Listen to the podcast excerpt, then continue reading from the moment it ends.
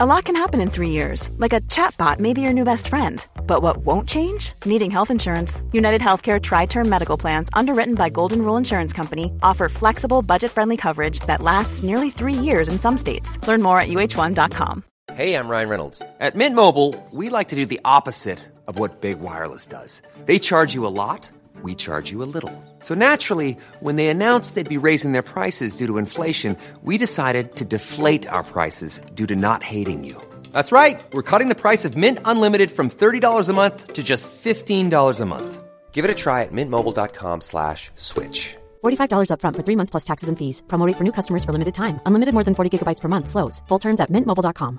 There's never been a faster or easier way to start your weight loss journey than with PlushCare.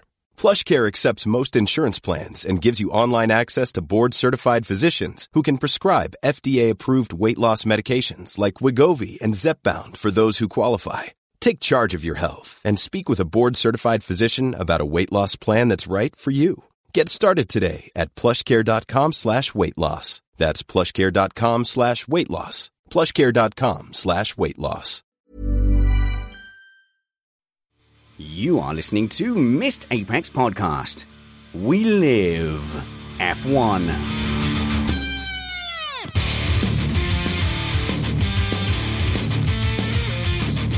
Welcome to Missed Apex Podcast. I'm your host, Richard Spanners Ready, and I'm joined by Matt Two Rumpets. How's it going, Matt?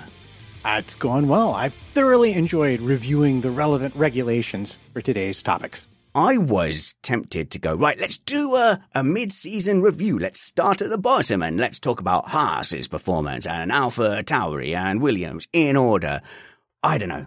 I, I didn't feel like that was the way to go. We might do that later in the summer break. However, there's a lot of news and there's a lot of uh, there's a lot of kind of current events that I wanted to dive into. Plus, we have a, a specialist topic and a special bonus section at the end of the show as well. Yeah, I feel like that's almost like uh, would benefit from a quiz show kind of format where each panelist gets a team, picks a score, and the other ones just have a straight go at them. So pick a team. You and me are team captains. Who would you pick first from the Missed Apex crew in the in the quiz? Ooh, um, Bagsy Kyle. yeah, I, if you're going to I hesitate, pick Sean Kelly. if you're going to hesitate, I'm picking Kyle because he wins all of them. I- I'm picking Sean Kelly. I definitely wouldn't pick Chris Stevens. Hello, Chris. How's it going? Why wouldn't? What you you've done worse than me and Matt on all the quizzes. That's just not true at all. I'm pretty sure I've beaten you in every single quiz we've ever uh, done. That's Spanners, that is and would- possible, and that is why I wanted to be the quiz master, so that my ignorance in F1 knowledge isn't exposed consistently. But Catman, he, I swear, he picks out the questions. He knows me. He knows what I'll get wrong, and he's out to humiliate me. I mean, I'll dig out those episodes just for evidence. They've been deleted forever, just like anything else that ever looks bad. But let's remind you that we are an independent podcast produced in the podcasting shed with the kind permission of our better halves. We aim to bring you a race review before your Monday morning commute. We might be wrong, but we're first. The panel isn't complete. There's one person left to come.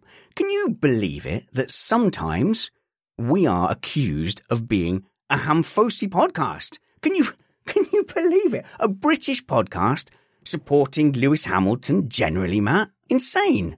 I mean, just because literally every panelist on the show has said they are a fan of Hamilton, why would they think that? I just do not understand. It is unlucky that the panelists that seem to be more openly available are the Lewis Hamilton fans. So we do tend to get, you know, y- y- me, yourself probably, and Kyle on quite a lot. Uh, Van Gene as well is, uh, I said Alex, Van Gene is a big Hamilton fan. Kyle isn't, definitely isn't, uh, and Brad is annoyingly neutral. But I can see why people think that we might be a, a Hamilton based podcast, even though I'm quite proud of how international we are. Uh, you've got an American land podcast person. We had a Dutch, we've got a Dutch guy, Jules, but he turned out to be a Hamilton fan, so that was useless in the end. We've got people from, from Denmark, from Australia, Brazil we've had on, so a truly international panel. But what we were lacking was probably a real insight into the deep, dark heart of the Max Fosi. So I reached out across the channel all the way to the Netherlands to a podcast called Race Reporter. And I'm really, really pleased to be joined by Lucas Degen. Hello, Lucas. How are you? Hello. Thank you. Thank you for having me. You are the host of Race Reporter at Race Reporter NL on Twitter. And uh, Jules recommended you to, to us, and he said that you were kind of like our equivalent in the Netherlands, which is that you try to be balanced, but there might just be just a smidge, just a smidge of a Max Verstappen bias. a little, little bit. Yeah, a little bit. a little bit. And I believe you were actually the first Dutch F1 podcast. Yeah, we started in 2017. Uh, you can see it on the Twitter account. The Twitter account was created in 2016. Oh, excellent. Yeah. And uh, at that time, was that because you had this rising young star coming into F1. When did Verstappen start in F- Formula One? 2015. Uh, 2015. And did he yeah. bring like a wave of new fans? Yes, of course. After Jos Verstappen, uh, it kind of fell asleep. But the, the real Formula One fans were still there. But now uh, we're going to talk about that later. Now the the, the Max Verstappen, the uh, Orange Army is there. Yeah. So it, it's really it really grew. Yeah. It, yes, and um, of course there is a great deal of motorsport her- heritage in the Netherlands, but like in the UK, when Lewis Hamilton burst onto the scene in Formula One, he did bring a lot of new people into the sport. There was a superstar quality. I think a lot of people like looked at him and related to him as well. And so there was a big rush of Lewis Hamilton fans that, with all the best intention in the world, possibly didn't have you know, a historic view of, of F1, couldn't point to recent incidents, were very much in it for Lewis Hamilton as much as the sport. And, and, and I, I honestly feel, some people will argue with me, I honestly feel like the Hamilton fan base has calmed down from those days. And I, and I think people who disagree with that just aren't remembering how bad it was before. But is it fair to say that you, you, there's been a rush of Dutch fans who have come in just for Max? Yes, of course, yes. And there are a lot of fans who don't know anything about Formula One. Actually, they they really think that that it's football because they always keep saying asking me why doesn't he go to Mercedes? And I always say it's not like football where you are a good player. You just go to Barcelona because they have eleven players, and a Formula One team doesn't have eleven drivers. Well, and at this point, he has like what a five or six year contract. I mean, he signed quite a big, lengthy deal. But I, I think Spanner's point is well taken.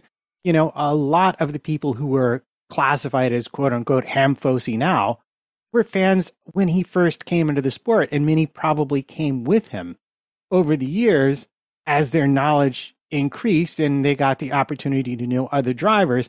Naturally, you're going to be taking a little bit different view of things, I would think. So, so how did you find it, especially like the difference between Max Verstappen as your your rising Dutch star, getting race wins, getting that move to Red Bull, and didn't he win the very first race with Red yes, Bull? Wasn't it Barcelona? Barcelona? Uh, May 15, May uh, 15, okay. May 15. Yes. Okay, you've got a tattoo. I'm taking you've got a tattoo of that first race win. His overtaking move on Kimi Raikkonen in the Ferrari, I believe, for the race win. Was that? No, it was not. It oh. was not an overtaking. The two Mercedes collided in the oh, first right first lap.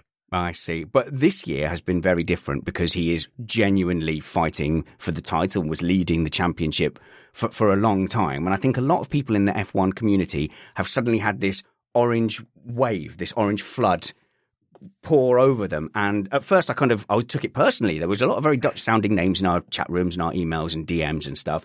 And I spoke to other content creators, especially in the UK, and they had said they were experiencing something very similar. And as I was discussing to you before, Lucas, I just think there is a, a different tone with the, the Dutch fans that has surprised a lot of the existing F1 fans. I'm not saying it's good or bad, but a lot of like F1 content creators have gone, oh, oh, blimey. Yeah. I actually must commit, uh, uh, admit I sometimes feel ashamed to be Dutch because of a few uh, Dutch fans, a minority that are very aggressive, and uh, we have discussed it in our podcast. And uh, it's very nice to see the Dutch army on television, and everything is orange. But uh, two years ago, I went to Silverstone, and I was amazed by how many different fans are there, Ferrari yeah. fans, there. it's it's just a really good uh, audience. And um, well, what I said before, a lot of a lot of Max Verstappen fans. I'm not saying all of them, but they they just don't know anything about the Formula One and the character of Formula One, and that's just uh, sit next to each other and enjoy Formula One. But but that will change over time, I'm sure. If there are people who Max Verstappen has brought into the sport just to support him, in five years' time, those will be well informed, seasoned Formula One fans. So the net effect is still good. Verstappen's still bringing new F1 fans in. There's a star yeah. appeal. There's a star power. I, I, I hear a lot of these stories that there's a lot of ag- aggressive uh, behavior. Chris, one thing that I really like about the fandom in the UK, especially, uh, like you said, Lucas, you look into the stands. You have Norris fans, you have Williams fans, you have uh, Ferrari fans, and they'll all, you know, happily sit next to each other and uh, have a have a good time together. You can talk to any Formula One fan, regardless of who they support, and get along with it. It's just the complete opposite of football, for example. And yep. I really am not a fan of football hooliganism and the yes, again, minority of fans. And I, I worry that this is what Formula One is kind of roughly turning into. There well, are still like one or two spots like at Monza. If you go to Monza in a Mercedes shirt, you're just looking for a fight. It's uh, it's it's spot on what you said. I don't hope that I, I that we ever have on Twitter a hashtag called Formula One.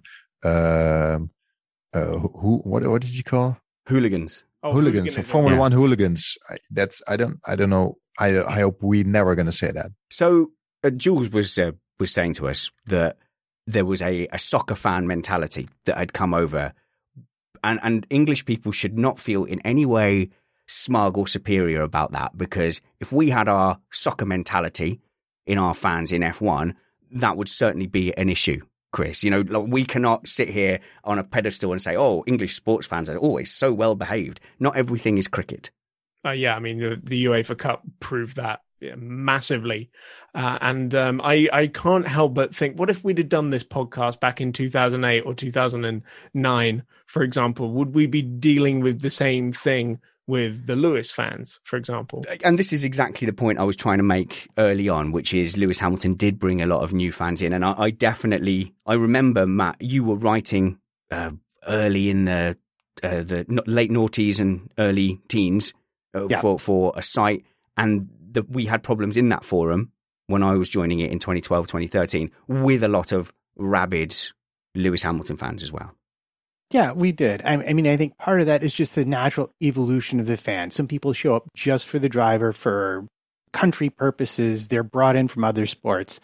And once that driver moves on, or once the other people around them move on, they get bored and they go away. But then other people become fans of the sport itself and they become, well, I mean, I'll use the word assimilated for lack of a better verb that comes to my mind right now but they become a larger part of the sport and then they carry on and help grow the fan base, which at the end of the day, Formula One needs new fans. It needs eyeballs on screens. It needs people in paddocks in order to continue to exist. So it's definitely in our interest to make this work out for everybody.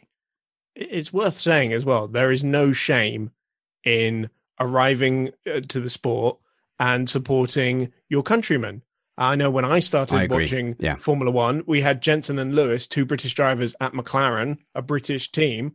That was unbelievable and a, a huge draw for a lot of people. Matt, I know you're a, a, a keen eye on uh, Logan Sargent in Formula Three because he is American for example. Steve's always asking me about Oscar Piastri in Formula Two, for example, as well. So there is no shame in it at all. And I always like to think, you know, we, we always welcome the new fans, but you have to accept that they may not be yeah. the greatest sportsman in the world just because they are where you are from. Uh, hang on, hang on a second. Hang on a second. We need to go to Lucas for that. Is does anyone in Holland accept that Max Verstappen that there is even a small chance that he isn't basically a living embodiment of F1 itself? Like there is like proper deity status for Verstappen. I'm, I'm loving it. I love the passion, uh, but it, it's crazy mad. I, I. The only thing I can answer is I. I'm a fan of him because the way he drives, and not because he's Dutch. I I I started watching Formula One in 1992 because of Nigel Mansell. I loved his his driving, just trying to yeah, overtake where, on places where you just cannot overtake. The real then, Red Five. Then I became yeah the Red Five. Then I became a fan of Jean Alesi, and then when Nigel Mansell went to IndyCar, uh, I fell in love with Jacques Villeneuve. And then when he came to Formula One, I watched him him drive. Then I started uh, looking at Montoya and Sato. Then I got bored, and then a guy called Max Verstappen came around. So I'm a fan of his way of driving, and not because he's Dutch. Fair enough. But since you are a Max Verstappen fan, that means I'd I don't I don't have to pretend anymore, Lucas. We're about to have a discussion. We've got loads of stuff coming up that isn't Max and, and Lewis Hamilton. Let me give you an example. We want to talk about some of the changes coming up at Spa. We want to talk about the discussion with crash damage. Interesting that we were talking about that with Matthew Carter and then the teams are now bringing that up as well. We want to talk about Ocon talking about his experience up at the front versus the midfield. A little bit of t-shirt chat, some Honda, some Honda versus Mercedes engine chat as well, and some silly season stuff as well, which would be fun. But since Lucas is here, we can now talk about who is doing better this season, Lewis Hamilton or or Max Verstappen. Let this be war, because I assume you think that, that your man has the measure of the season so far. Better at what? Driving F1 cars, Lucas. That's the. no, I know what you mean. I this this is a this it's a hard question. Um, I don't think I'm going to answer that one. oh, okay. Well, let's let's. no, break... it's just I just want to see a battle. I just I I, I just of course I want to be Max to be world champion because since 1985 we have the first Formula One race in, in, at Zandvoort. So of course we we want, but but what I really want is a good fight. That's more important, and of course I want him to be champion. Okay, well, put it this way, Lucas: Have you seen a good fight so far this season? Yes, of course. It's been amazing, I, hasn't it? Yeah. The, uh, the, first lap at Silverstone was fantastic. So, the first lap at Silverstone before the event, we actually got to see some really amazing racing between those two guys. Like going down the Wellington Straight into uh, towards Luffield, the way Hamilton attacked on the outside was just, it was supreme. And that was Lewis Hamilton showing what he does best getting on those brakes, getting the advantage uh, around the outside where you shouldn't really be be able to pass. Of course, Luffield is coming up, but then Max Verstappen just being unyielding, knowing exactly to the inch where the rear of his car is, and just showing him the gearbox, shutting the door on the exit of of Luffield. There's very few racers who could just go wheel to wheel like that. Well, it reminds me of Senna and Prost in 1993 if I were to go back and compare to what I think a lot of us would regard as the greatest season of Formula One, uh, 2012, for example, just because of the the sheer quality of the racing, seven different winners in the first seven races, etc., etc. We had a great title fight between Vettel and Alonso, but we very rarely actually saw them wheel to wheel on track together. And this season, we have been treated to that Uh, the vast majority of races and that is a rare treat. And I gotta say, I'm absolutely just lapping it up at the moment. And we have seen Lewis come off best. We've seen Max come off best. We've seen them push the limit. We've seen them both go over the limit. Yeah. And the question is, where you know where do they go from there? Okay. I mean, we don't want to go over the event too much, but no, my opening not. comment, Lucas, during our race review after Silverstone, my opening comment that everyone yelled at me for was, that both drivers fully consented to that crash. Like they, they both know that in that position, there is a chance there's going to be a crash. And it would be awfully lovely if the other guy just went ahead and backed out because I'm being so lovely and aggressive and it, and it ended up in, in contact. What was, what was your reaction and uh, what was the reaction of your, your listenership after that event? Uh, a, a, lot of things, a lot of emotions. Of course, I was very mad. right. And I thought it was very dangerous and um, well, I'm not going into too much detail. No, it's okay. But um, we discussed it in our podcast, and I always say in our podcast, like, uh, please have your own opinion. So we had we had uh, uh, a lot of disagreements, and we talked about it a lot. And then we said, okay, well, he got he got a punishment from the FIA, so uh, they said it was wrong and it was Lewis' fault. Actually, mostly yeah, yeah, it was just um, actually maybe that's a completely different discussion, and I'm not asking for a question. But if you if if if you driver if, if you crash into the, the leader in a championship and after that you still win the race, that was my mm. discussion. I, I, no, I was... no, and it must completely hurt. Matt made a really interesting comment earlier, which said the only what was it? The only blame is if you don't come out ahead or something weird like that. Only error is losing. The only error is losing. And so for Hamilton, it's much easier. And for Hamilton fans, it's much easier because he came out with a points advantage. For, for Verstappen fans, you go, well, no matter, it's hard to see perhaps, you know, that out and out fight when your guy is in the barrier and when he's lost all those points. Yes. Matt. Yeah, I mean it's it's cold comfort when the best you can point to is a steward's decision that says the predominant fault belonged with Hamilton. You know, when when you're giving up a 30 point lead in a championship. So really my my main aim of that wasn't just to churn up hurt and to churn up discussion. Please, we've had enough in the YouTube comments about yeah. that. The the main thing was really that that that incident I felt was inevitable. And earlier today we were going through with our Patreon Slack group and trying to piece together all the times they had wheel to wheel contact, uh, uh, combat, and all the times that the drivers made error. But we have been really treated here because we had uh, Imola, where they were battling uh, at lap one. True. Uh, in, the rain. in in the rain. Was that in the rain in Imola? I oh, yes, so. of course it so, was. Yeah, because Perez could not handle the rain at all that race. I remember. yeah, didn't he have like eight spins or something throughout the race? We also had uh, Barcelona. Same with turn one. Like Barcelona, Verstappen was absolutely relentless uh, at Barcelona and just went for it, and Hamilton had to dive out of the way. Imola, he had to dive out of the way again. Bahrain, uh, Max ended up, you know, overtaking offline as it turned out, and he had to give the place back. But my goodness, how often in a championship, Lucas, are we treated to the front runners from different teams really battling it out wheel to wheel? It's been amazing. Well, uh, if we go back in time, did we ever see a crash like this between Senna, Prost, Schumacher, Montoya? I think it was a really heavy crash. Crash. The result was certainly heavy, but perhaps the contact wasn't as heavy, if if that makes sense. True. It was a very small contact with a big result. Yeah. I can see. I think we should move on. He's yeah. Lucas is visibly just, enraged. Yeah. You're controlling yourself. You're holding yourself back. You, you really don't need to. Yeah. Well, it's it's just sad, you know. Max was was was had was a, a leading the championship, and then I thought, okay, we put this aside and let's go to Hungary and show show show him something. And then the first lap came, and I just almost threw my television outside the window. So I'm still sick of that. You know, it, it's not even it's not it's not only Silverstone, it's also Hungary. You know, it's. I, so, I wasn't. I really wasn't factoring that into the conversation, Chris. But yes, you can imagine from a fan point of view, it, it had to be the Mercedes as well. It would have been another thing if Norris had just come out and wiped yeah. Verstappen out.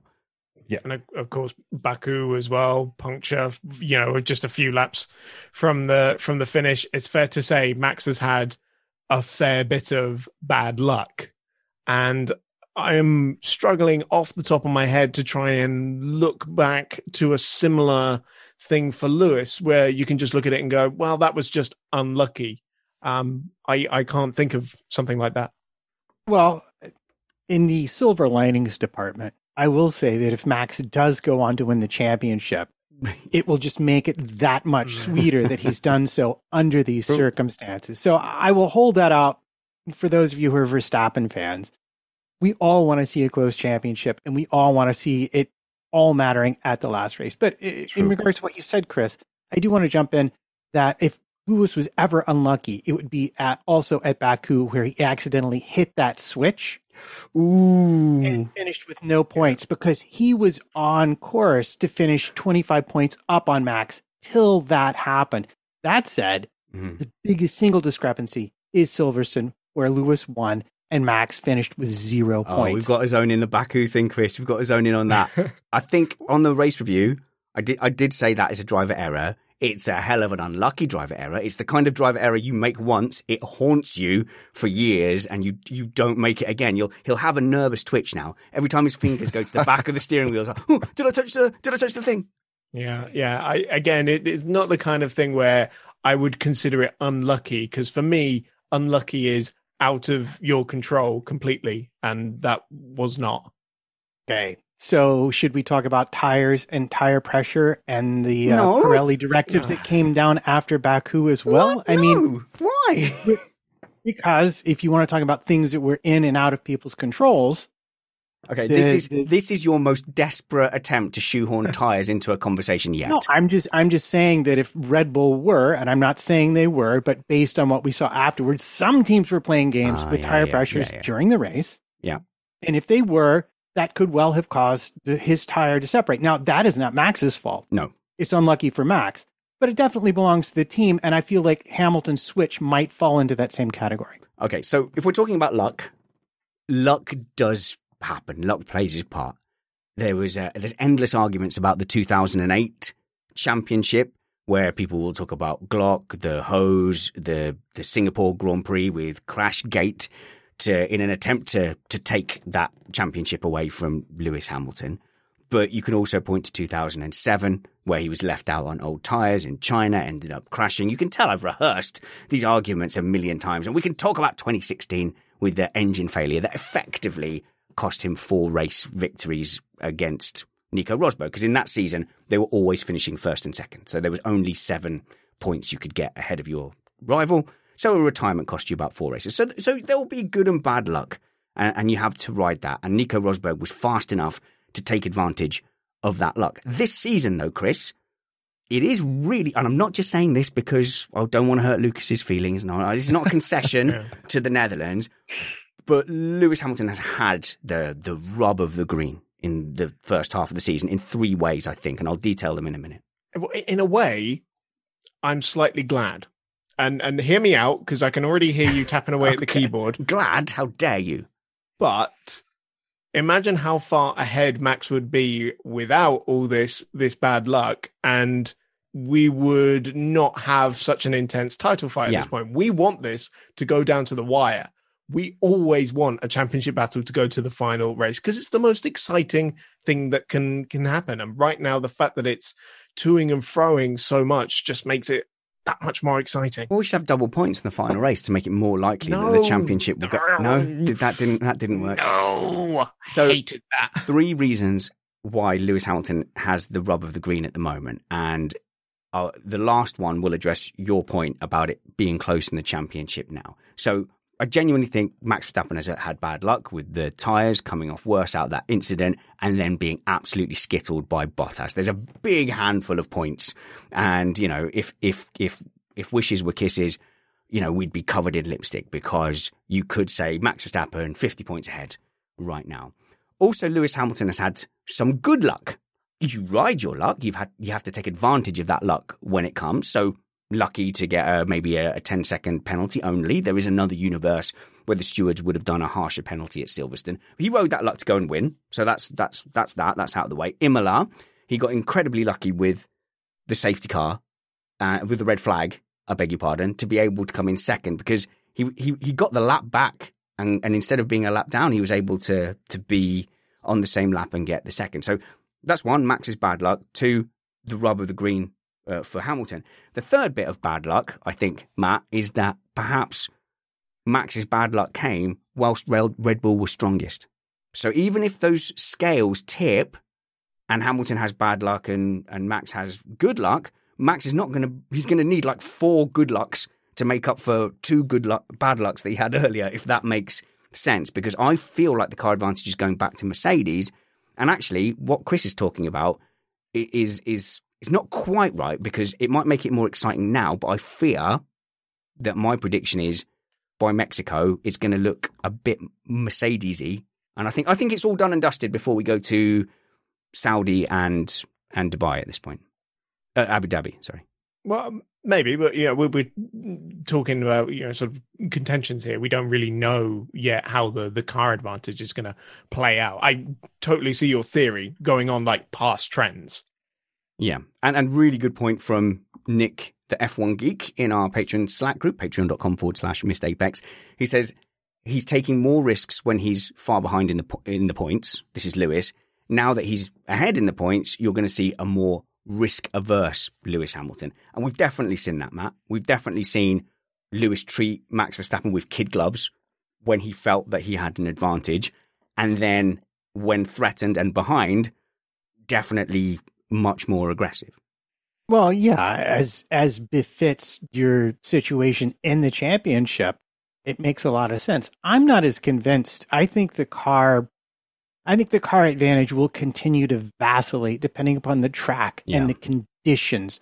And I just feel like pointing out that literally, uh, to the best of my mathematical ability, we're more or less a first place, second place swap between them being tied again. This is the That's closest true. I've seen a championship in ages at the halfway point. And I don't yet see a clear uh, momentum winner, if you know what I mean. So, Lucas, we, we've seen Lewis Hamilton over the years change gears a lot uh, with regards, especially to Max Verstappen, as to whether he will yield or fight a position. Max really only seems to have one gear. I I just can't think of a time where he's been in a kind of battle and he's compromised. He he is entirely uncompromising. What do you mean only one gear? As in not like in his race car, he's got like eight gears in that. Yeah. But as in he is always on maximum attack. Uh yes. Um, but I think he's growing. He's getting more mature. A great example is uh, the battle between Lewis Hamilton and Alonso last week, last race. Yes, where you saw Alonso being very aggressive and Lewis just pulling back just to be to uh, to keep the car uh, alive. And I think Max is still too aggressive with that, and I think um, Lewis is just more uh, more of an adult with that, just driving safe. We, we've what, we've definitely seen Lewis Hamilton go through that phase. 2009, yeah. I don't think yeah. he went a race without hitting Massa. I I think he yep. hit Massa in every single True. race. 11, yeah. Or Massa, oh, 11, sorry. Yes, 2011. That was the the nightmare year. So I think I think Max will uh, change, uh, grow race by race. So as a Verstappen fan, are you are you happy with where he is now for this championship? As a point I raised earlier uh, in the season was would Max have the the temperament and the ability to to pick his battles to see through this championship? You know, obviously maybe in future championships, but this one in particular, as a I fan, I really you, hope so. Are you happy to I see really him go flat so. out though, or do you want to see him pick his battles? Uh, I just want him to be world champion, and I, I, I think no, I just just race and be aggressive, just be Max. Be aggressive, but be of Max. course, sometimes you have to. But it's it's you know it's it's millimeter millimeters. It's it's it's uh, I don't know the word for it. It's it's so so tight the fight, and you know. But but I I just hope that that um, he doesn't crash anymore. but it's not his fault. It ha- well, it hasn't been his fault this season, has it? Like when we were looking, we, we were listing errors earlier in the yeah. earlier in the day, and we can point to some uh, really obvious Lewis Hamilton errors going off against George Russell in in Imola, being mostly to blame for the Silverstone incident. Looking at the Verstappen errors, they're actually a lot. They're less. They're much more blurry. Like okay, overtook or off track in Bahrain maybe you know lose pole position in Portimao due to track limits, running wide at the last corner in that. But th- well, I think there's less errors from Verstappen, like in general, this season. What What if Max Verstappen was on pole in Hungary? Then Lewis Hamilton gets wiped out by Bottas. Oh my god, that would have been good drama, wouldn't it?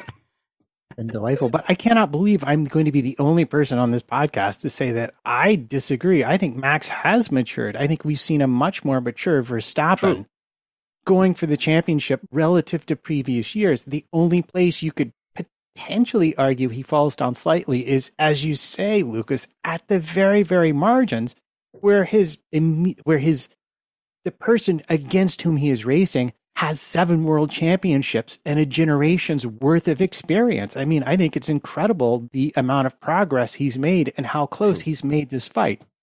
Uh, I, I completely agree, Matt. If this had been anyone else he was fighting for the title, it would be completely one sided. Lewis is at the peak of his fat powers at the moment. And what is so interesting is that they are both being pressured mm. immensely. And we are seeing more mistakes from Lewis than we normally would because of the intensity of this fight. When you get to giants, two greats battling out as they are, it pushes them over the edge. I think we're going to we're going to drift away from this uh, Verstappen versus Hamilton uh, uh, focus just for a sec? Only because I can see me and Lucas were being very polite, but I can see that if we were uh, I think I think we'd be wanting to arm wrestle if we were in, in real life. Me, little me against your giant Dutch levers of arms. Uh, but uh, tell us about your your podcast before we move on. Uh, Race Reporter, uh, where can we find it? I know it's a Dutch language podcast, but you were very generous in suggesting that perhaps I might be on there for, for an English episode.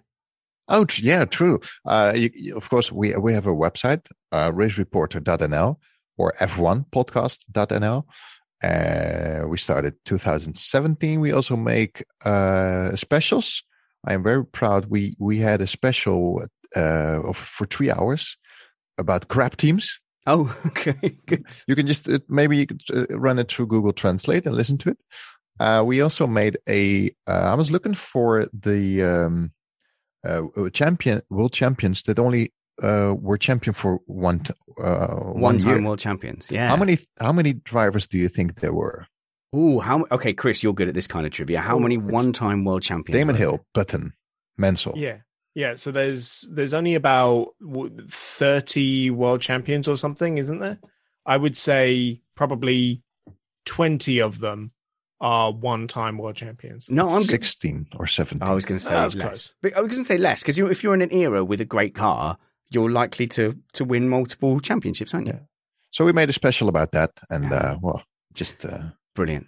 I'm really happy to make a podcast and be in your podcast. I would delight to have you here, and the links, uh, primarily yeah. for Dutch speakers, will be in the show notes below. Okay, uh, let's. Oh, I've played the wrong bumper there, haven't I? Because what we're doing is we're talking we're talking some news, aren't we? So, big dirty news.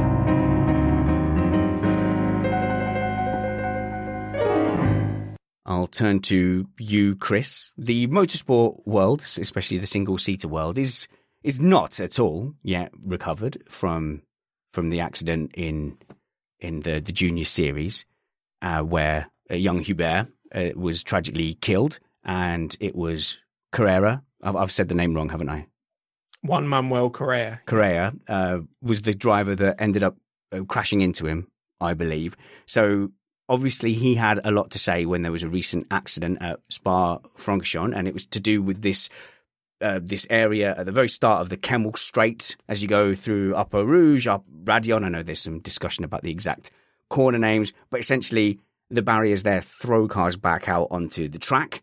So there's some proposed changes there, but feelings are, are, are very high because it's incredibly scary. Everyone was affected, I think, by that footage, and it seems to be a pinch point that happens time and time again, where a car is thrown back into the the firing line of of cars at racing speed.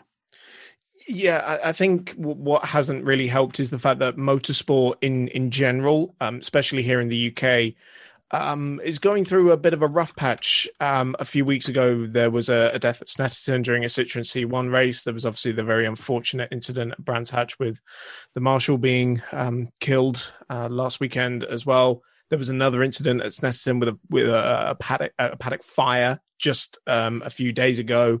So we're, all kind of a little bit um, more aware about these sorts of things, and this very scary incident very early on uh, in the 24 hours of Spa um, really did resonate with quite a few people because when the footage kind of came to light, it was very scary how similar to the uh, Anton to, Hubert, to the yeah. to the Antoine Hubert incident it was in that it involved one car having an incident and going off and then coming back on track into the firing line yeah, and essentially what the problem is there, and and I remember Correa commenting on it at the time. The problem is with the with the debris and the smoke from the first off, you cannot see what is ahead of you, and the warning systems are insufficient to get the drivers to slow in time. And so I believe it was Callum Ilott who's being talked about some and is a Ferrari Academy driver, if I'm correct, Chris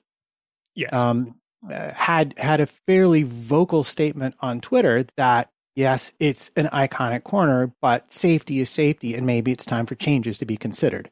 So very close to home for you, Lucas. Obviously, the Belgian Grand Prix. It's an iconic corner, and the fear is that you can't really do anything substantial without fundamentally taking away one of the one of the most iconic, one of the most scary uh, corners in the world. Well, can you remember the crash of Zonta and Villeneuve? I'm stretching back in, into in my that mind. corner. I think there was there was uh, no asphalt, but uh, uh, we call grind. What is it called? Gravel. Gravel. Gravel. Why don't we put the barrier more into the forest to the right and put more gravel there so we can keep the corner? Because I, I'm I'm not an expert, but is it not the problem that the car bounces back? Yes, the problem is the car bounces back.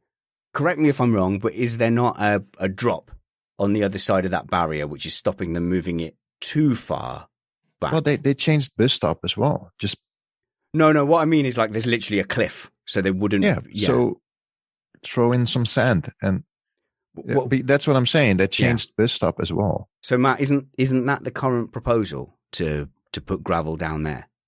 Well, now is where it gets very interesting. Um, certainly, from the point of view of the FIA, uh, and we know this from talking to uh, Phil Smirnow, who has helped design FIA accredited circuits, that particularly when it comes to the modeling, having asphalt is preferred because it allows the cars to maximally slow before they encounter barriers and it makes it easier for the FIA to guess what might happen to cars that are off at certain places. Because the tires are gripping the concrete for a longer period of time it's just it's it's a more of a linear thing. It's easier to mathematically predict where they might end up in certain circumstances.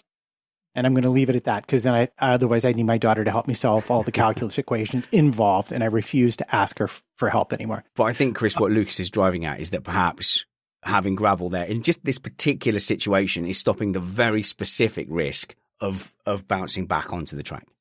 Maybe um, there were also um, arguments to say that maybe if we just change the angles of the barriers, um, not necessarily having to move them back, but uh, just making it so that it's not so easy for a car to to bounce back. Because you're right, there, there are going to be problems with just extending that runoff zone, mm. and I think gravel if they can avoid that as a solution they will just because of the flip it creates yeah. so much unpredictability when a car ends up in a in a gravel trap Right. Um, but what we're running into is that they are already planning to make changes. Uh, for MotoGP, I know Spanner's favorite sport because it is magic. Motorbikes are witchcraft. Thank you very much for that. Um, I it was hard for me to determine exactly what the changes are. Gravel has been mentioned, and that was actually I think brought up by Kevin Estre. And when he was talking with Callum Ilott about what changes are, he said if you put gravel there, all the drivers will lift and it will automatically be safer. That was his argument for. I think the argument against is it potentially destabilizing the car even more um, and and causing a bigger accident to the driver as a result.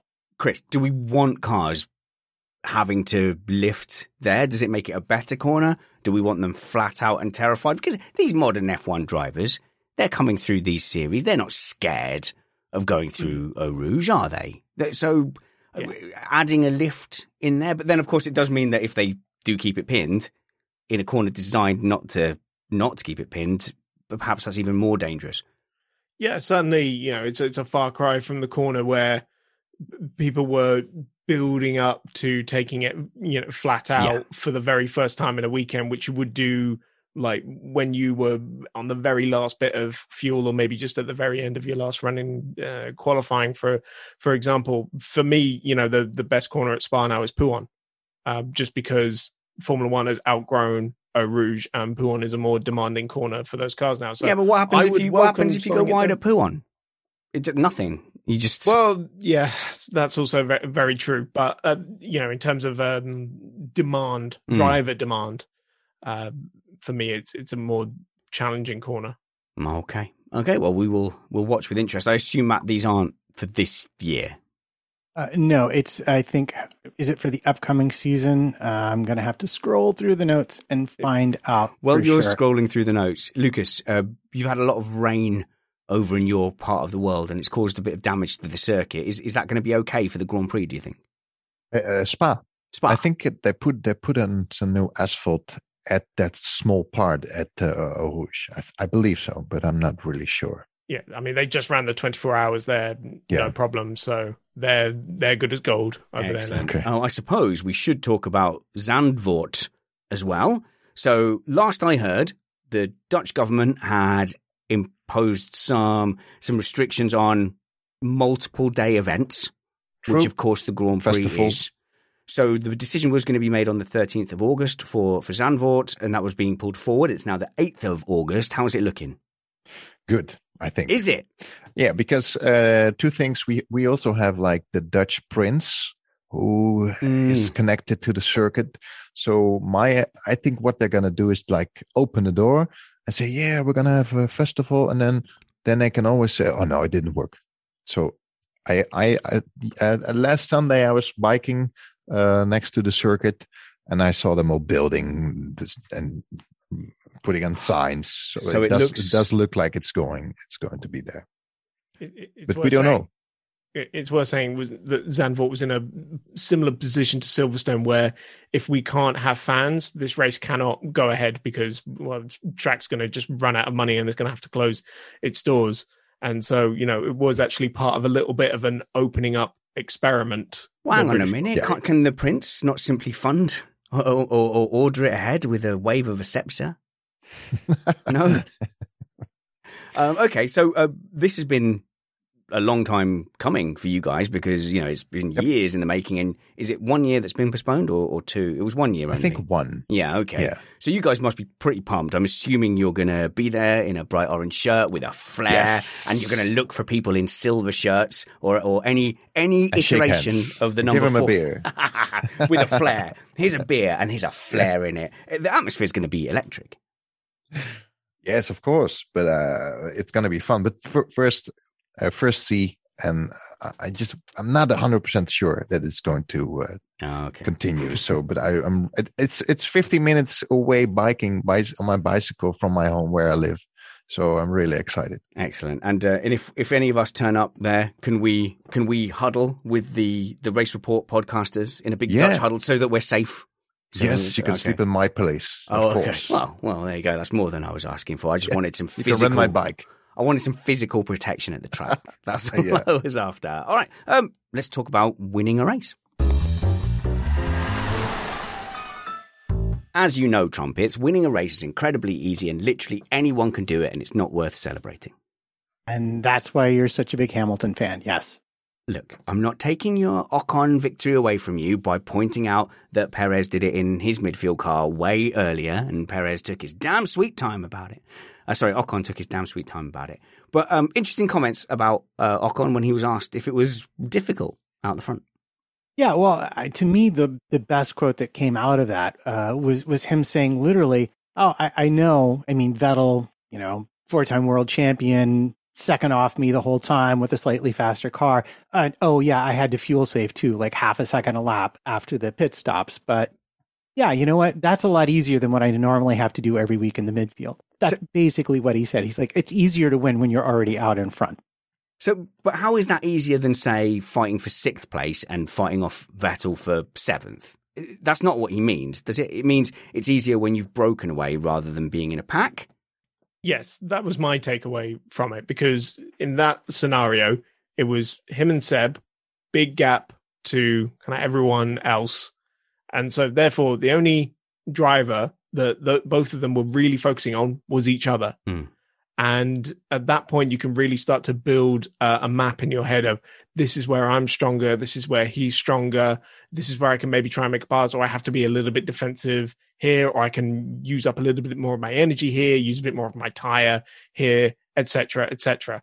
When you're in a pack, it's so much harder. You've got to be looking at the car behind you, the yeah. car behind them, the car in front of you, the car in front of, of them. The, the, a car five seconds behind you just came in for a stop. That that was three positions behind. Right? Do we have to now react to that? What's everyone else going to be doing? It's it's probably the sheer quantity of cars you have to yeah. watch. Yeah. When that battle is so close. Christopher Fonseca in our chat says Perez took 190 races to get his first win. He cannot win comment of the week, Matt. I don't care. I don't care how funny his comments are. He's apt, he's de- definitely banned now. Introducing Fact of the Week, the latest missed Apex contest. no, hang on, I've got a dub over this. Wait a second. Let's see. Let's see if I can. Let's see if I can pull this off. Fact. Oh no, I pressed the wrong button. Ah. Oh. That was a failed experiment. I was trying to dub over the the comment of the week, but I pressed the wrong button. This is Paige, the co-host of Giggly Squad, and I want to tell you about a company that I've been loving, Olive and June. Olive and June gives you everything that you need for a salon quality manicure in one box. And if you break it down, it really comes out to $2 a manicure, which is absolutely insane. It's also so easy to get salon worthy nails at home with Olive and June. The difference between how your nails used to look when you did them yourself and now with the Mani system is a complete game changer. The best thing about Olive and June too is it's a quick dry, dries in about one minute, lasts for five days, and full coverage in up to one to two coats. Visit oliveandjune.com slash perfect Mani 20 for 20% off your first system. That's oliveandjune.com slash perfect Mani 20 for 20% off your first system system. I'm Sandra, and I'm just the professional your small business was looking for. But you didn't hire me because you didn't use LinkedIn jobs. LinkedIn has professionals you can't find anywhere else, including those who aren't actively looking for a new job but might be open to the perfect role, like me. In a given month, over 70% of LinkedIn users don't visit other leading job sites. So if you're not looking on LinkedIn, you'll miss out on great candidates like Sandra. Start hiring professionals like a professional. Post your free job on linkedin.com slash people today. Hey, Dave. Yeah, Randy. Since we founded Bombas, we've always said our socks, underwear, and T-shirts are super soft. Any new ideas? Maybe sublimely soft. Or disgustingly cozy. Wait, what? I got it. Bombas. Absurdly comfortable essentials for yourself and for those facing homelessness. Because one purchased equals one donated. Wow, did we just write an ad? Yes. Bombas. Big comfort for everyone. Go to bombas.com slash ACAST and use code ACAST for 20% off your first purchase. For Ocon, though, the, the biggest struggle must have been the mental game. So, pulling on my vast experience of a few karting events and sim racing, I find that the second I'm in a position that I'm happy with, everything changes as soon as I'm like, oh my God, I'd like to finish the race here in this lofty sixth position in this kart race, my, my brake leg starts shaking. I start hesitating. Is, th- is this the time to take, to take the corner? Obviously, Ocon's a little bit better at race cars than me, but that mental factor has to be there. You suddenly find yourself first. And this is where not having won a race since what, F3 Matt? That, that's, that's where that yeah. becomes an issue you would think so, but his his replies after the event were somewhat contrary to that. He said, "No, I, he said that he didn't feel all that rusty, and it is worth considering that he's won not just races but entire championships. And I do find that there are people who were perfectly happy to be out in front, and it just simply they like being there. It doesn't bother them, and it actually they feel more comfortable there. And he he seemed to imply that he's like." Because you have less to manage and because you're in front, you can really place the car where you want it. It makes it you're, it's much easier to make the car behind you have a more difficult task to get around you. I, I would argue that the circuit they were racing on played a, a, a partial factor in this because we sure. know hmm. that racing at the Hungaroring is incredibly difficult. Esteban probably knew as long as I don't make a boo boo, Seb is not going to get a good enough run on me if I do everything properly. And unless Vettel had thought to just run wide at turn one and then just get a really good run into turn two using the extra speed and pace from running wide. I'm absolutely flabbergasted that Vettel didn't think of that. Okay, that was bait. That was bait for Lucas that time, but he didn't. He, yet again, he didn't bite at all. Uh, so the thing is, then is it harder now for Ocon Matt to go back into the midfield and have to deal with that and go, oh, this is disappointing. I'm not, I'm not up front. In fact, I think hasn't didn't Gasly have a bit of a similar thing after Monza where he just seemed disappointed with everything uh, that wasn't a win. Well, well, Gasly oh. had a bit of a shocker, didn't he? Because he was taken out the following race at Mugello. Yeah. Didn't the same thing happen to Checo? Oh, possibly. I can't remember. And Maldonado. So the form book is not looking great for Esteban at Spa. Okay, well, with with Maldonado going back to just crashing out, not that's called reversion to the mean. and, and, it was his fault as well. Hundred percent. He just ran into the back of the car. You, you honestly didn't have to caveat that. I was, I was completely fine. I was on board. I was with you all the way. Let's talk. Oh, go on. Sorry, Lucas. Go ahead. Oh, uh, in, in our podcast, I had a, I had a question. I always like to compare the uh, today Formula One with the '90s. Is Ocon a Jean Alesi with only one win? Oh, that Matt, Matt, he's just. Are you going to stand for that? He just compared Ocon to John Alesi. Come on, man. Well, uh, if I'm being honest, it comes down to the car. What did Alpine do with the car? Does he wind up going to Mercedes like Carter predicts? You know, if, if he winds up in a car that can win races on the regular, I think he wins races on the regular. I think his defense against Vettel and his comfort being out in front absolutely shows his class as a racer. But is he going to win races in the Alpine if it if they stay where they are? Well, I don't know. Alonso hasn't, and Alonso's already got a couple of World Driver Championships to his credit. So no, he he will need a car to go with that. That's what I would say. And the Oscar for pretending not to be really annoyed that your young teammate won a race and you didn't goes to Fernando Alonso. Now we know we talked in the Hungarian Grand Prix race review about his role in holding up Hamilton and how that may have saved Vettel and Ocon from getting a charge from Hamilton towards the end of the race. However, you also uncovered, Matt, that he might have played an, an even bigger role than we thought. Uh, yeah, indeed. I, I was looking back at the pit stops because, you know, before the show, it gets very busy and there was the big red flag. So we didn't have as much time as usual. I was going back over the pit stops um, on the way to the second start of the race, the restart of the race, just to just to see that my pit stop box um, assertion was correct, and I found out that I'd actually missed the fact that after the three drivers, um, Sainz, Latifi, and Tsunoda went by Ocon, he zapped out just ahead of Vettel. Vettel actually got into the box first because his box was before Ocon's. They were right next to each other, but Ocon managed, they both had good pit stops, so Ocon managed to get back out ahead of him. But the gap that he emerged into wasn't because the drivers behind were in pit stop boxes behind him but instead was due to the fact that Alonso decided to like stop off at a Dairy Queen and order an ice cream sundae on his way into the pit lane. There was easily what would you call it a six, seven car gap mm. between Alonso. And that was exactly what both Vettel and Ocon emerged into after they changed their tires. And that's why they were at the front and they didn't get trapped by traffic. Uh, and we have seen drivers investigated for slowing down and bringing that gap in previous races. Yeah, there's definitely a delta that you have to follow. I believe. Um, well, I don't know though. It was a it was a not formation formation line. Mm. So if I'm being honest, I'm not entirely sure what rules would oh, apply yeah. other than if he was slow once you put the pit stop limiter on, that would definitely be, I think, a penalty. Uh, but it wasn't race conditions, so there's nothing stopping him slowing a, a little uh, as you get towards uh, the pit lane because it was a not formation formation lap, as you said.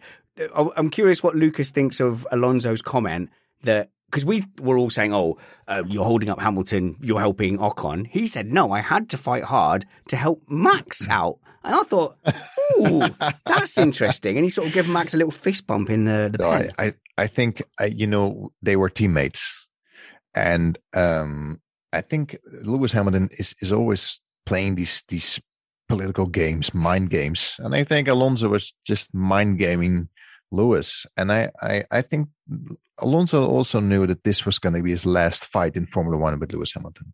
You think so? This will be his last fight. You don't see him going onwards and upwards. I hope so, but I don't think so. Are you an Alonso fan also? I am. I personally am. 50 50. Yes yeah. and no. Sometimes I think it's just annoying, irritating, but sometimes I, I, oh, it makes me laugh. I think he, uh, in a motorsport.com article, he was saying, oh, the British based F1 and F1 media, they paint non British F1 drivers to be the bad guy. And that's the only reason he was implying that he would be described as the bad guy. No, I, I'm an Alonso fan, but you've, you've given us plenty of reason to call you the bad guy if we'd want to. Yeah, I love him. I, I, am. I'm really happy he's back. Anyway, I, I really enjoyed the fight with Lewis and Alonso. Yeah, no, it, it was brilliant. It was absolutely fantastic, uh, guys. We're, we're running towards the end of the show, but I um I do want to talk some silly season stuff. So I'll give that uh, about ten minutes or so.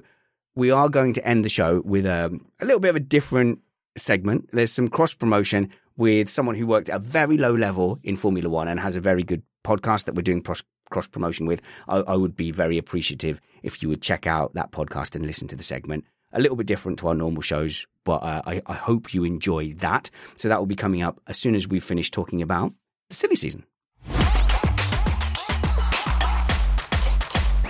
Just a few news items uh, with uh, with the silly season. Matt, where do you want to start? I think possibly the most interesting one is is Williams and, and whether or not they need a pay driver. And let for this, let's go on the assumption that that Russell's off. He's he's going. He's gone.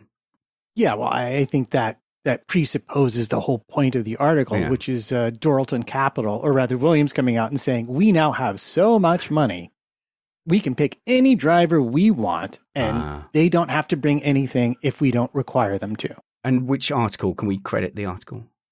Uh, it was on motorsport. Oh, okay. Uh, dot com. Yeah, everything is. Yeah. Okay. So that that's interesting. So does that mean does that mean the end for Latifi, do we think? It implies that heavily, doesn't it? I don't know. Uh, you'd have to ask the current management team, Capito and friends, how they feel about Latifi because I will point out that he did score more points than Russell. oh, don't do that! Come yes, on, man! Yes. Oh, look at look at Dutch fella over there delighting in that. No. we said in our podcast, we said, "Oh no, it's not going to happen." It was before Hungary. We this is going to happen. Latifi is going to score more points than Russell. Can I just say, because I wasn't on the Hungarian race review, how so happy. Of so, course. So yes, I, I forget was. you're a big Latifi fan. My boy Nicky doing me proud. what a man. Well, um, what is interesting about this is that there's now a name associated to this statement that has been popping up over and over again. It's another Nicky, a Nico, in fact. Nico Hulkenberg is now being talked about as being brought back to be the driver, assuming Russell winds up someplace that isn't Williams. Uh, I believe Danny Kvyat is also in. Oh wow! Uh, contention for that see a potential um, comeback. Uh, I believe the other driver they are also potentially looking at because uh, let's uh, look at Alpine for example. Uh, you know all all these teams that that have driver academies they have two three teams that they could put them into. Alpine doesn't have any, and so they need to try and forge a deal with some other team to put their driver in. Mm. And Williams is their best option. And Guan Yu Zhou, currently fighting for the F2 title, was leading the championship by quite some margin before uh, the last round at Silverstone, if I remember rightly. Genuine contention for F1 uh, next year, I think, um, especially he's a Chinese driver, and the Chinese market is just so huge. Yeah. If Alpine can crack that, then that is just that's massive for them. So, oh, bringing you, him into F one would be. Are big. you suggesting that Alpine would fund Zhou into into Williams to give him experience? Well, not necessarily fund, but they need to work out a way to bring him into F one because they're not going to replace Esteban or Alonso. Mm. For for Zhou at the moment, they've got no secondary team to put him into. So if they can work out a deal with another team, and now would Williams, you know, take it? For example, do they want another Mercedes Junior? Surely that comes with benefits like cheaper engines and gearboxes, for example. But it depends what offer they can give them, really. And that's the interesting thing because if Russell does go and if our friend Valtteri does not wind up at Williams, then you begin to wonder, well, what exactly kind of deal will Williams have for power units?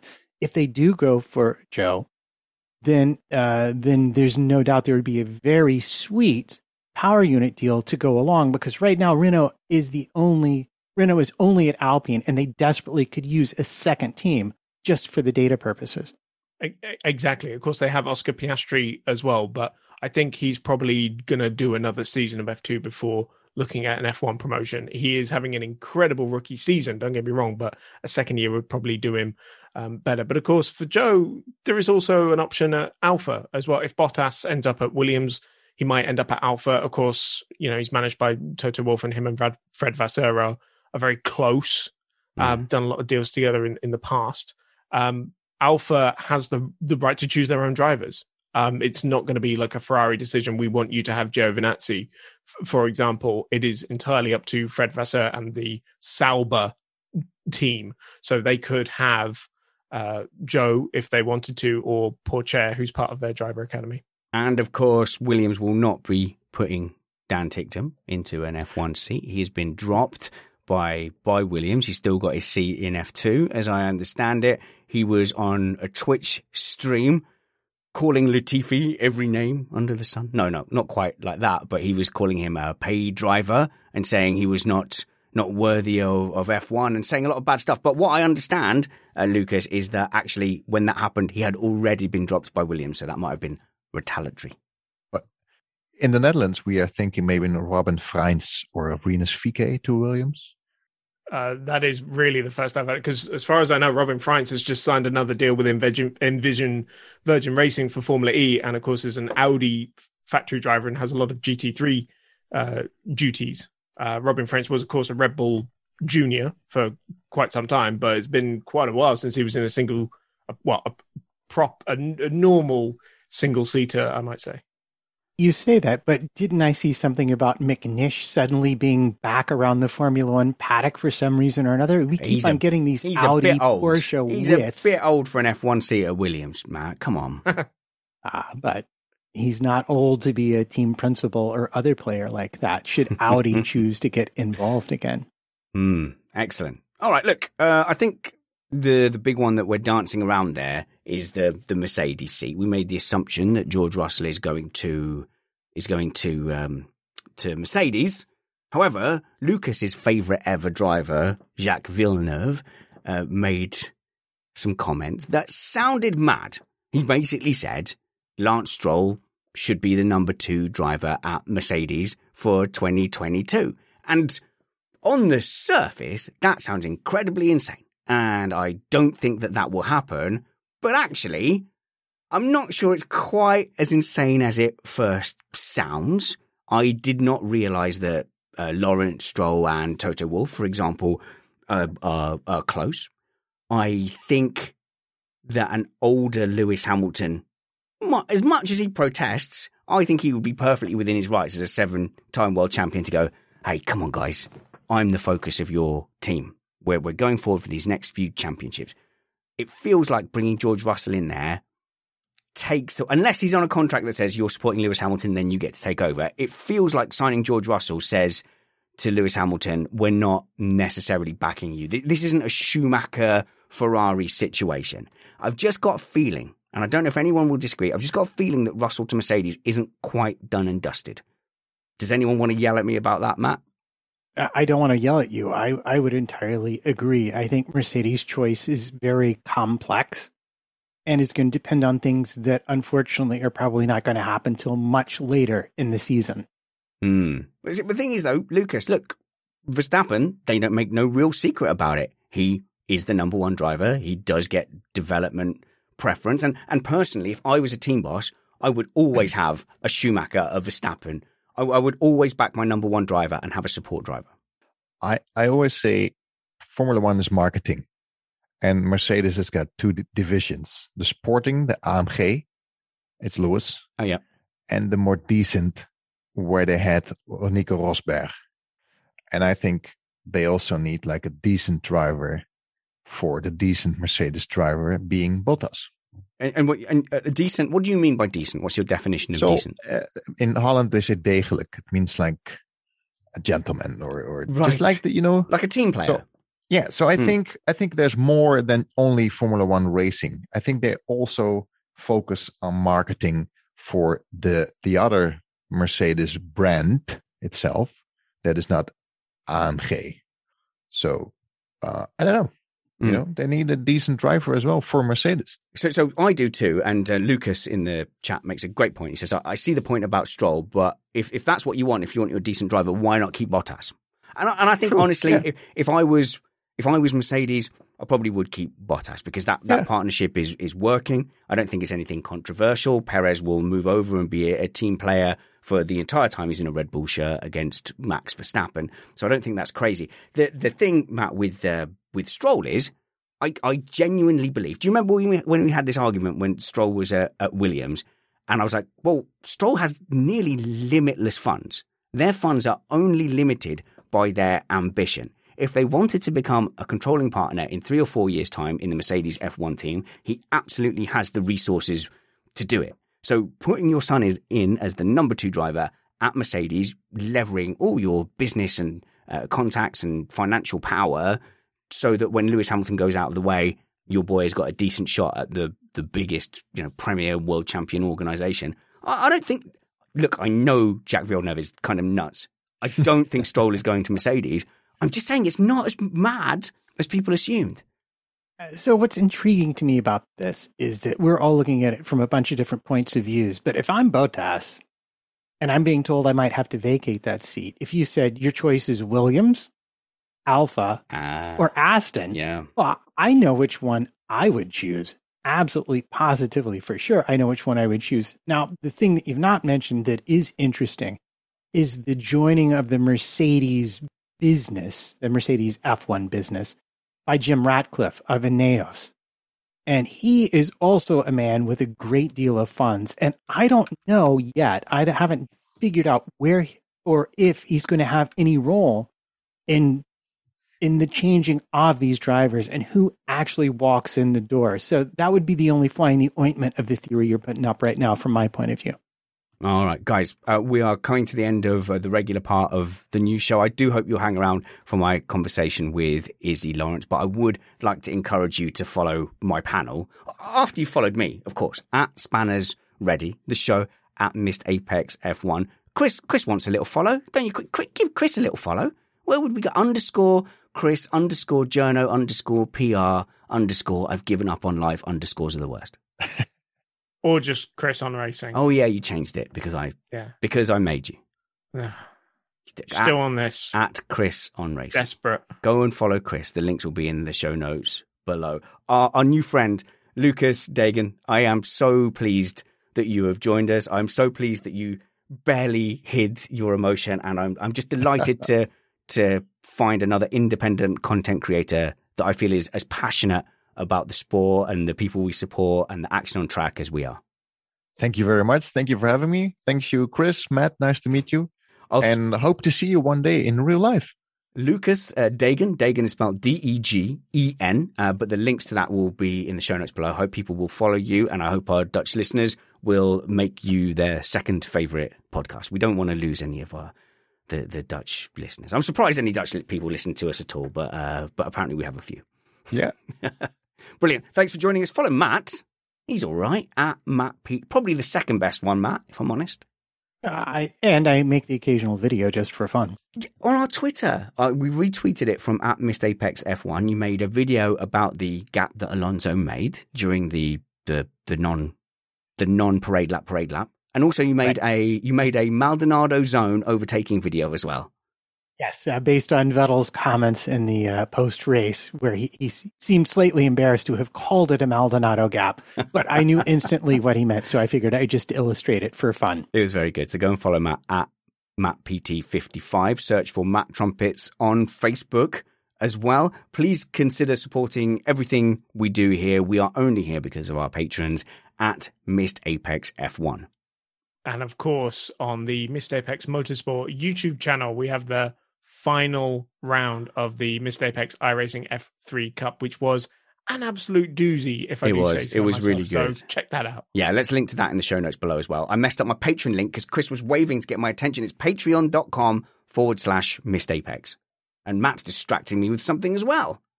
Uh, certainly wouldn't be, uh, you know, that oh, word we occasionally give out. Ah, let's go for it.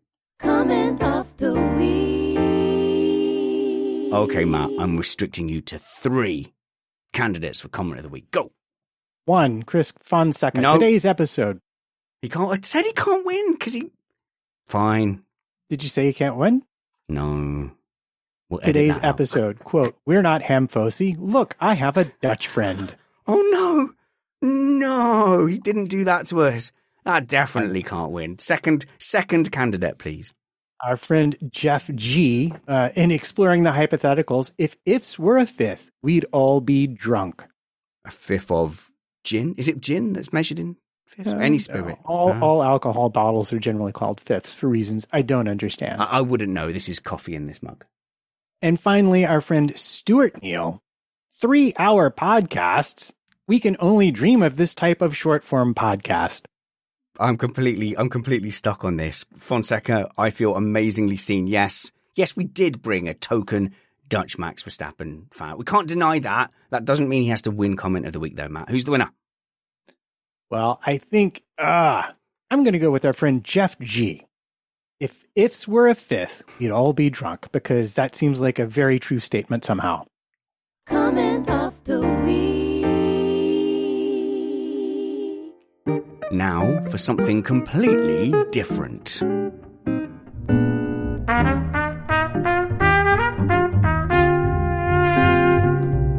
Okay, guys, uh, now I want to uh, introduce you to my new friend who I made because of you guys. So I asked you guys which podcasts out there I should reach out and do cross promotion with because in podcast land, there is literally 800,000 podcasts and more. It's hard to know which one you should be tuning into. And it's always nice to have a recommendation. And one podcast that you guys recommended to me was the Terrible Lizards podcast. And now I am absolutely hooked. Uh, so joining me on the show in the shed is Izzy Lawrence. Hello, Izzy. Rawr. That was a Terrible Lizards. Hello. Hello. is that what you do on your podcast? We do. We we say rar um, at the end of every episode, unless it's about pterosaurs, which aren't dinosaurs technically, because Terrible Lizards is a podcast about dinosaurs. Dinosaur means terrible lizard, and uh, yeah, pterosaurs are not dinosaurs. In which case we go. So you know that's uh, that's, and, that, and that's the kind of thing you can learn on fully grown terrible... adults. I'm a fully grown adult. Yes, well, exactly. when you were kind enough to invite me on the Terrible Lizards yeah. podcast, I felt very out of place because you had fantastic people such as uh, Richard Harrington and, and, proper scientists on there. Uh, we compared Formula One noises, and you've got a really good Formula One noise. Uh, I used to, yeah. I used to do the my Formula One noise. I think to try and get a boys to kiss me when I was about fourteen. It didn't work. It didn't work, but it was no, of course not. It and was... di- how did the dinosaur? did you have more luck? The dinosaur the... again? What? Nope doesn't really no do much. That wasn't a Formula One noise, unless it's going very wrong. That that would be you know clipping the apex and skidding. No, that that would no. So Formula One noise, uh, right? Prepare yourself. Shall I do mine first so yeah, that we get? So let's do a baseline. So so mine yeah. is. That's that's better than the one you did before. Oh no! Oh, oh got gear changes down there as well. Yeah, nice. Yeah. nice. Go on, let's so okay. So uh, you have to understand this is circa sort of uh, 90,000s. I mean, V10. maybe yeah. F197s, maybe. V12, V10? Yeah, so that's something that says.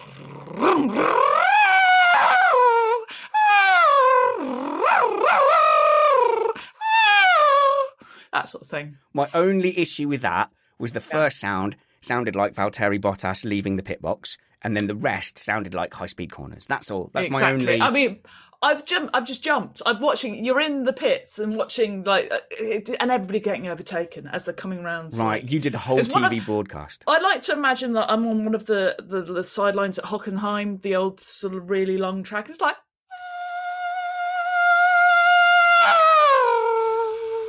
Okay, we should say that the reason Izzy has such a, a knowledge of the workings of uh, a Formula One engine and gearbox is because you actually have had a couple of stints working in, uh, was it the gearbox bay at Renault? It was it well, yeah. No, now we're gonna right. It was the gearbox shop. The gearbox okay. shop. And okay. also, I did I did work for a little bit. I had a few days in the composite shop as well, but the gearbox shop at Benetton before it was oh. This is how hello. old we're going. We're going into the distant. You know, I'd present a podcast about dinosaurs. We're going into the deep, distant past. Yeah, I know. I'm gonna. I I don't know those those days, so you'll have yeah. to tell tell tell us about the olden days, Izzy. Oh, it was lovely. I mean, there was a massive controversy because they were thinking they just put the grooves in the tires, and this was oh my goodness, the the, the dilemma and the oh the disasters. So this is the time when I was a massive F1 fan. So I was a teenage girl, um, and you have to imagine as a teenage girl, I because at the moment I'm massive. I don't know if you can tell how massive I am. I'm about well, I am six foot. I'm not about six foot. I'm huge, and I oh, was you this, six foot. I'm six foot and I was this size when I was about 14, but didn't have the boobs yet. Right. So it was a bad look anyway.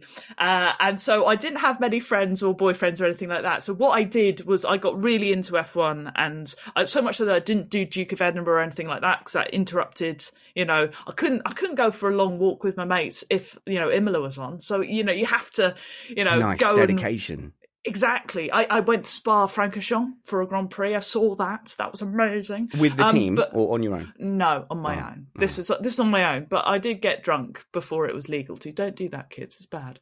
Anyway, uh, so I, I, I, uh, yeah. So I was a big F1 fan, and I was living. My mother lived in Witney, which is you know basically Oxfordshire Cot- Cotswoldy area, and of course it is surrounded by F1 teams. So Yep. as a very naughty, precocious teenager, who to be fair was the size of Christopher Lee and looking a lot like Christopher Lee at the time, uh, walked into a pub. They they didn't sort of look at me and go, "You're under the age of 18," so I could get a pint. Right. And this is what I would do. And of course, the people in these pubs were The teams. people. Yeah. They were the teams. They were the guys who did the pit crews and everything else. So I would chat to them. And they'd just go, "Oh yeah," and um, you know, and also may I add, I was completely. They were not hitting on me in any way. This is just normal chatting in pub type stuff. And yeah, and one of them mentioned that he worked at Enstone, and I was like, Enstone. Oh, oh that's Benetton. That's Benetton. I really like Benetton. Benetton won the championship a few years ago because of Michael Schumacher. Did you Oh, did you tell that person all the things you knew about F1 very quickly all at once possibly to try and impress them? Yeah. I think at the time I was drinking like Bacardi breezes. So, you know. You're not was- a good role model. Just talking to strange men in pubs underage Pretty much. whilst drinking. Well, my mother encouraged me, and I had my GCSEs to do. Anyway, Okay. My so- daughter listens to this podcast, so just the opposite of Izzy, please, Vivi. Opposite exactly. of this. Yeah. But what happened was, what happened was, um, he basically gave me a name to write to to say because I had to do work experience and that's the thing they make you at school, and so I said, oh my god, if I could get in here, and I got into. Um, so this is the tail end of um, uh, 1998, and so I wrote to them. And they said, "Yeah, come work with us for a week." And so I went and I got to experience everything. Then I went into the composite shop. I went into the gearbox shop. Um, I did. I, I the wind tunnel. They've got a mini wind tunnel. Oh, tell me about the wind tunnel. What's that like? Because I can't visualize that in my head. Okay, so the wind tunnel, you go into this um big it's basically a warehouse and inside is what looks like a sort of like the world's smallest hadron collider. This is you know it's it's basically like a like um some you know the tubes that come out your toilet? It looks a bit like that but in a sort of sort of jaggedy circle and it's huge. And the thing is all right uh, when i'm in there the whole thing because the, the, the trouble with this thing is it's it's so small it doesn't work particularly well. It was a lot of investment and it's not ideal. They have to put in smaller models in Yeah. to get the airflow to you know to get the results which is really annoying and it was really annoying to them and i could tell that everybody was still angry about it but what was brilliant and what was really funny Yeah. is that the noise this thing em- um, emits, this low hum, this sort of hum, has attracted every single male blue bottle fly from then about a three mile radius. Oh, and so they all come in and then they probably die on top of this. So you've got to imagine this is state of the art technology and it was covered in dead flies, horny, dying male flies trying to have with it. It was amazing. So this is this is my impression of uh, of Okay. uh, Benetton at the time. I'm sure now they've been taken over by Renault. They're far more superior and they've got everything together. But Benetton was charming. Too many jokes. Too many jokes. Don't don't say any of them. don't say any of them. Oh, that is that is brilliant. So if there's any women out there uh, looking to get into motorsport, uh, don't copy what Izzy said. No, don't do don't Um, do what I did. But there is a big push now for more diversity in motorsport, and a lot of the teams are really working hard to highlight, hey, um, you know, we've got women working here, and it's not just in HR. They are in, you know, they're in the strategy. Mm. We've got women on the pit wall. Uh, but at that time, it would have been a very male orientated, dominated environment. Yeah, uh, and it was. I mean, I was, but the, the thing is, it was it was bad at, at the time. It still is bad. I mean, there is physical logistics. I mean, if you want to work on the pit team, you have Yeah. to be incredibly strong. Not saying that women can't be incredibly strong, but it, you have to put in a lot of work before you can get to the same basic level of You're strength that a you're man six can. foot. You've got massive levers. You're all right. You think, wouldn't you? Because I go to the gym, right, and I'm just like work really hard to deadlift hundred kilos, and then a guy who's been there for three weeks just picks it up, and you're just like, I hate I you. hate, I hate you so much. But on the other hand, I, it's not like I'd, I'd want to be you because that'd be that. Wow. Terrible. Well, I'm going to try to know? not take that personally, but I know you, you had actually several uh, uh, liaisons with F1 teams, and eventually yeah. did have like paid roles and stuff. I, am just wondering, you know, as a, a minion, as an mm. NPC, as a non-playable character, uh, yeah. We we always describe those guys as you know as Derek. You know, Der- Derek on the left. Jack's had a bad day there. Yeah. Oh, what's Janet in the aero tunnel going to think about the flappy bendy wings? Um, so I think we, we can have Izzy now. We can Izzy. You can sub in and be our Thanks. Derek.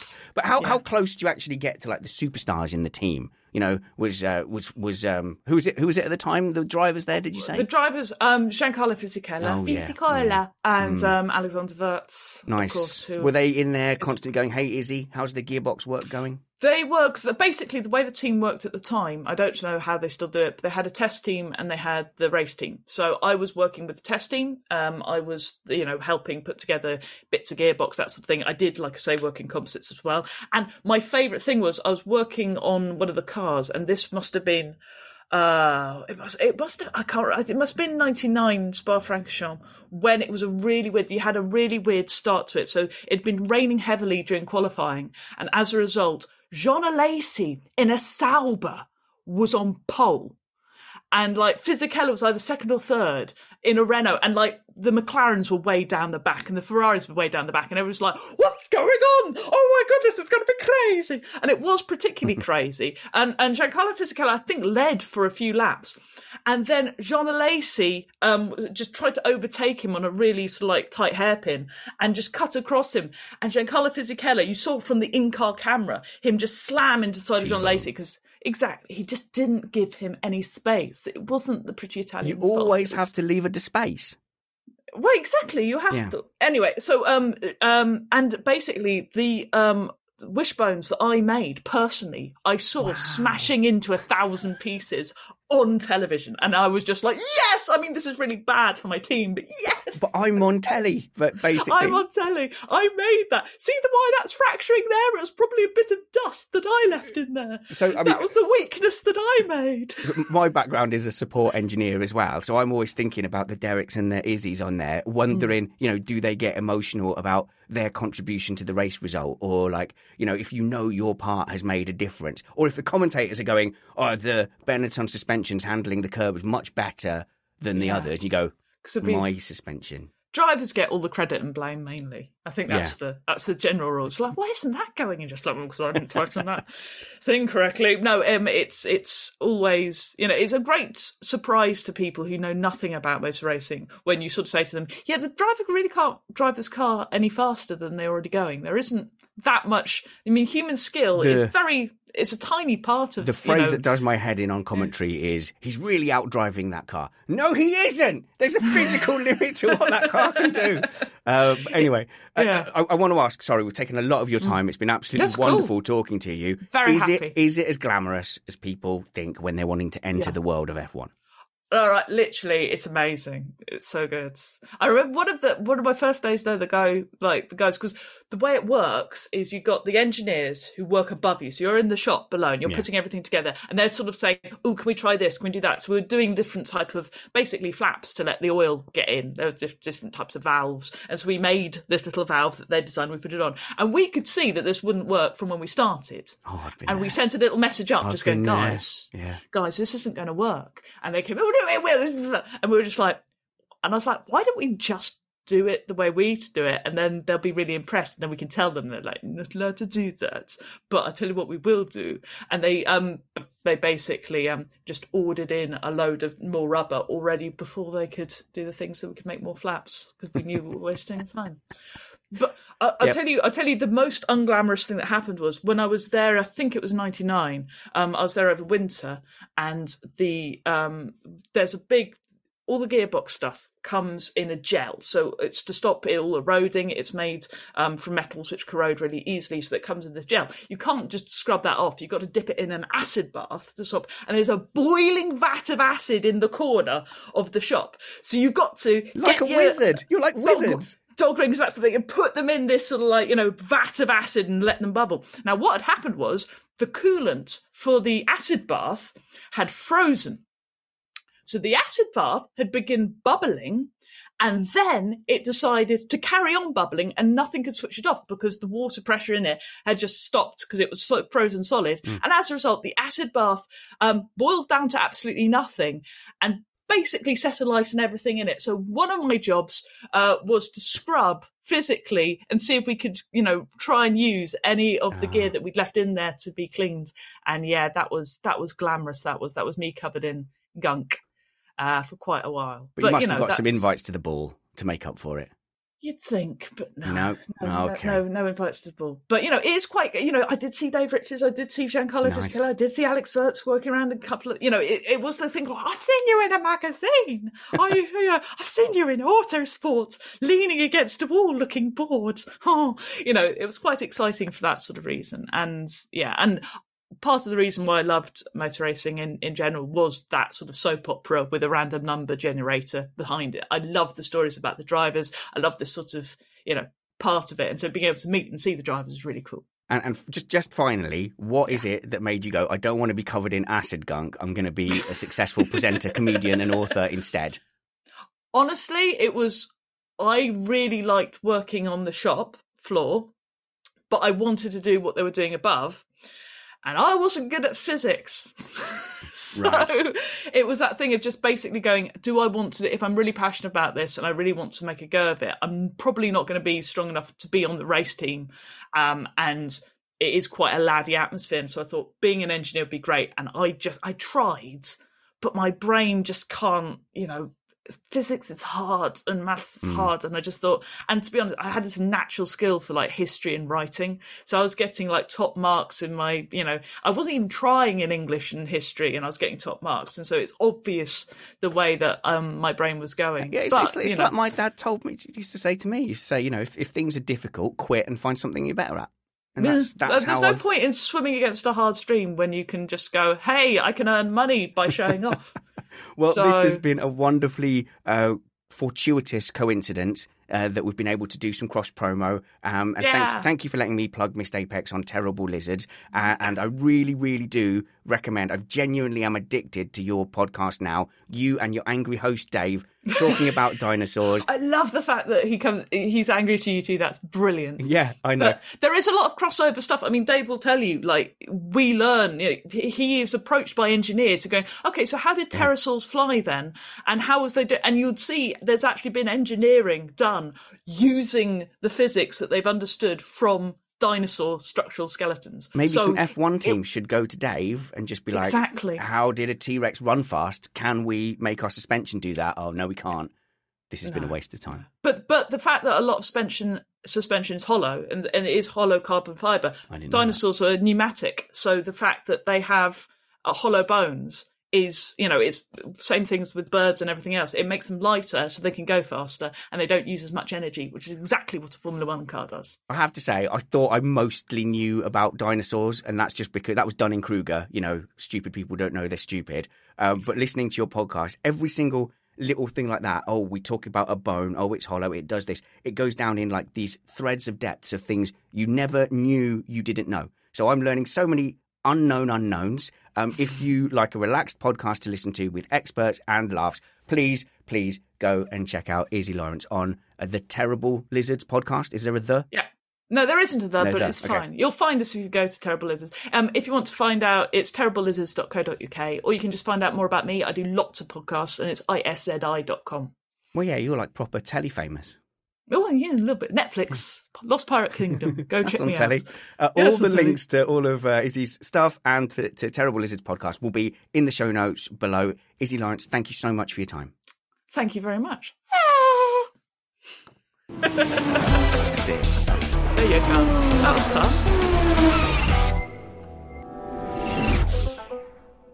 It really was fun, and I do definitely recommend you go and check out the Terrible Lizards podcast. Thank you very much for hanging out with us this first half of the Formula One season. We've got an, an awful lot of, of new listeners. So I really want to say thank you for joining us on this journey through the Formula One season. And, you know, we, we claim no particular expertise when it's just me and Matt and the guys on, but we do try and find you communicators. So, for example, Chris Stevens, who was on today, he works in in PR and he was a motorsport journalist.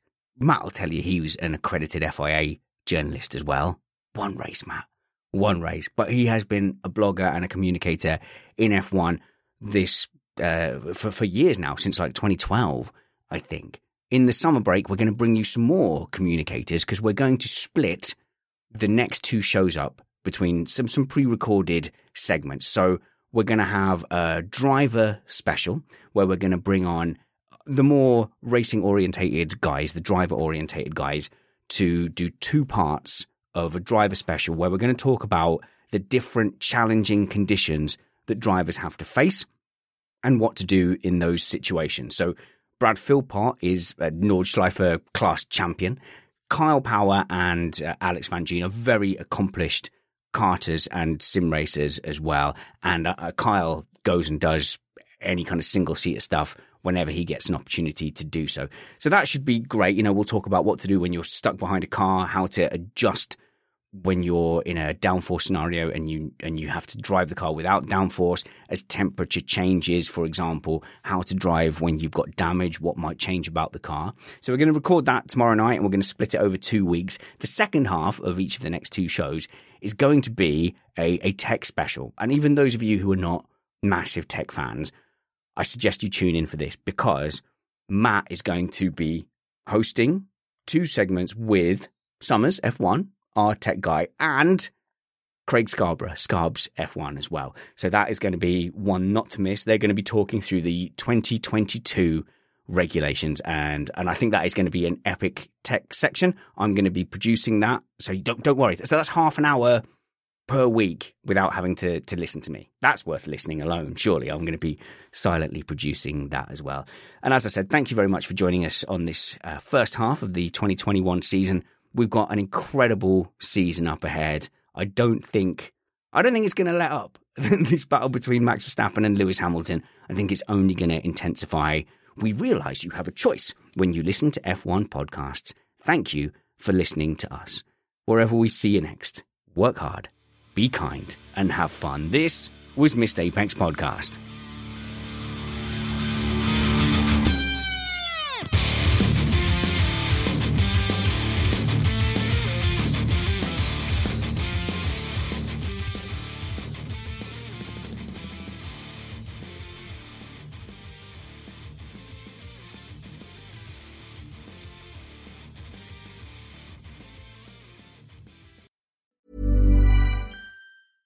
Even when we're on a budget, we still deserve nice things. Quince is a place to scoop up stunning high-end goods for 50 to 80% less than similar brands. They have buttery soft cashmere sweaters starting at $50, luxurious Italian leather bags, and so much more. Plus, Quince only works with factories that use safe, ethical, and responsible manufacturing. Get the high-end goods you'll love without the high price tag with Quince. Go to quince.com/style for free shipping and 365-day returns.